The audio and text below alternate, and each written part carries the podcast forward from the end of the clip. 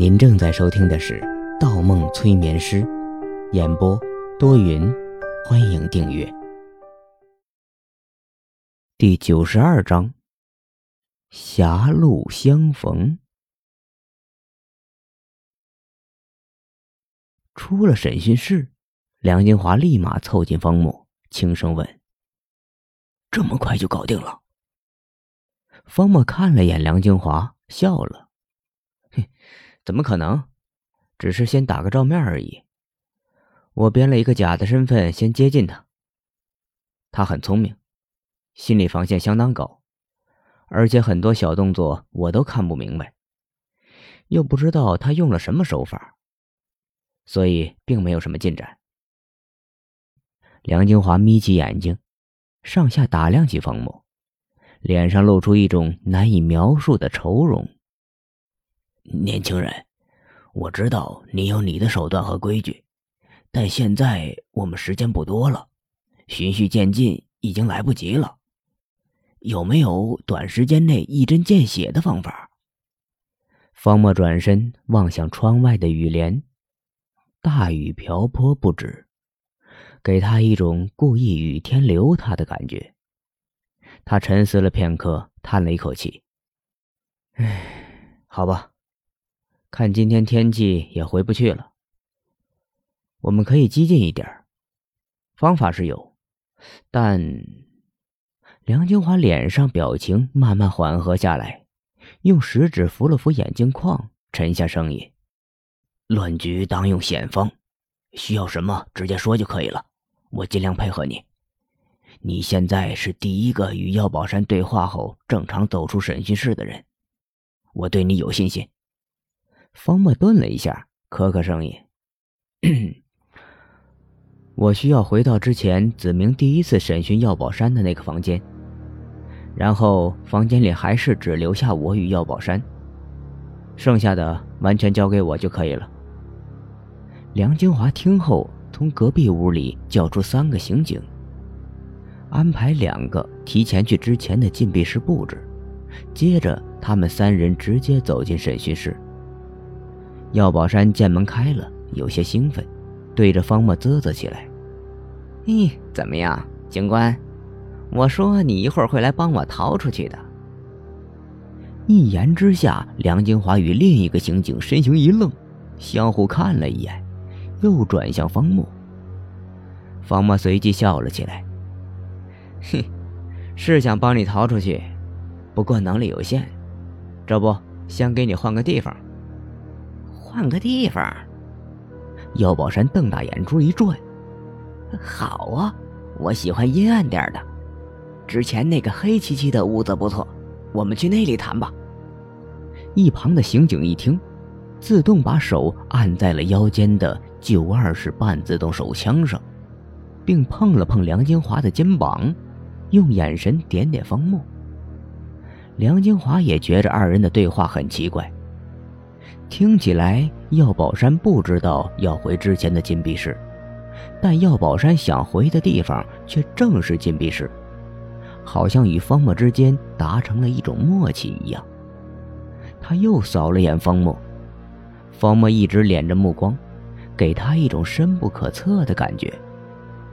走到这一步。他无法选择，只能向身边的刑警点点头，然后从怀里掏出一把钥匙，打开了药宝山连带椅子上的手铐，又重新扣上。同时，一旁的刑警也掏出一把钥匙，弯腰打开了药宝山连带椅子上的脚铐。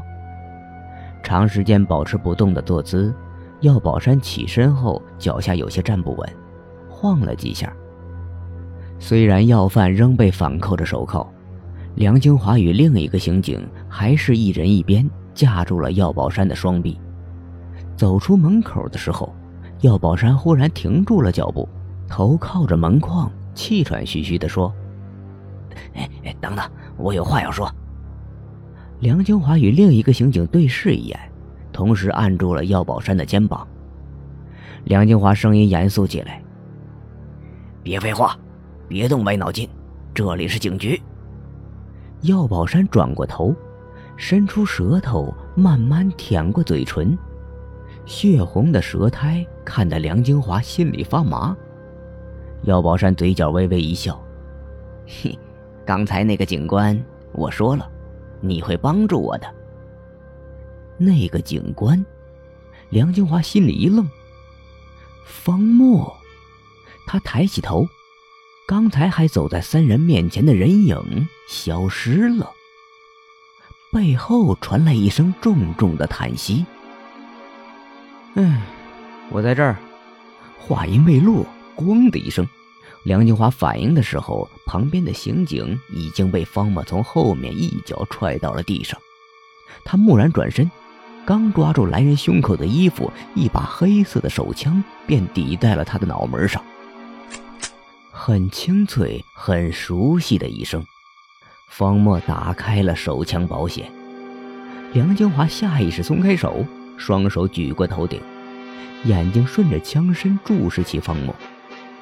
方墨的眼神浑浊，神色黯然，他背后一凉，大声喊道：“方墨，方墨！”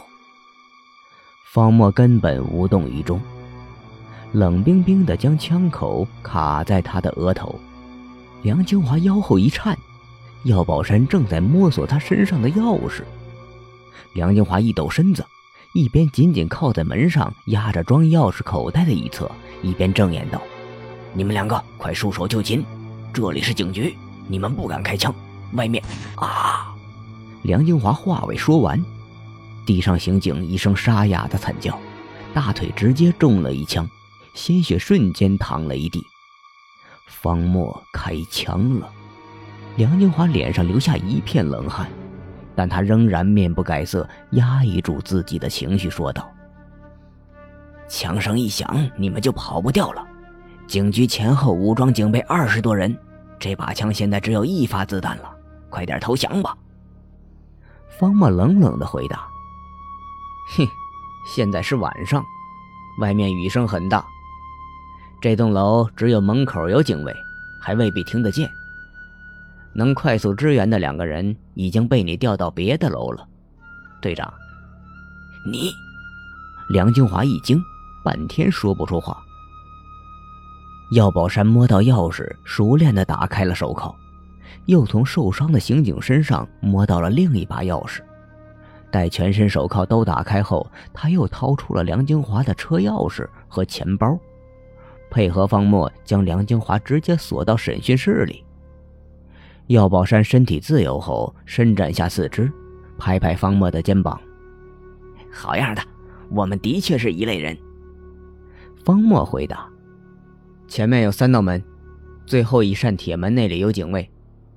不过我们可以在第二道门与第三道门之间一个有电脑的房间里逃出去，那里有扇窗户，出去后直接开队长的车就可以了。”药宝山晃晃手中的钥匙。嗯，做的不错。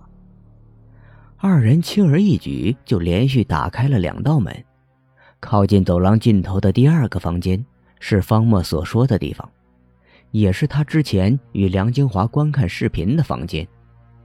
不过房间上了锁，梁金华的钥匙串上钥匙很多，药宝山试到第七把的时候才打开了房门。房间里光线比走廊要暗很多。的确有一扇没有铁网的窗户。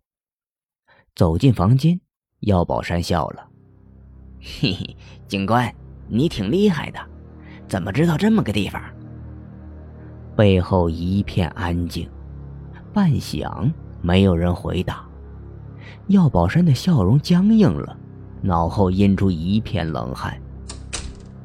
这个时候，房间的门关了，他猛然转身。疯狂地转起把手，但无济于事，门巍然不动。旁边的阴影里闪出一个人，一拳倒在药宝山的右眼上。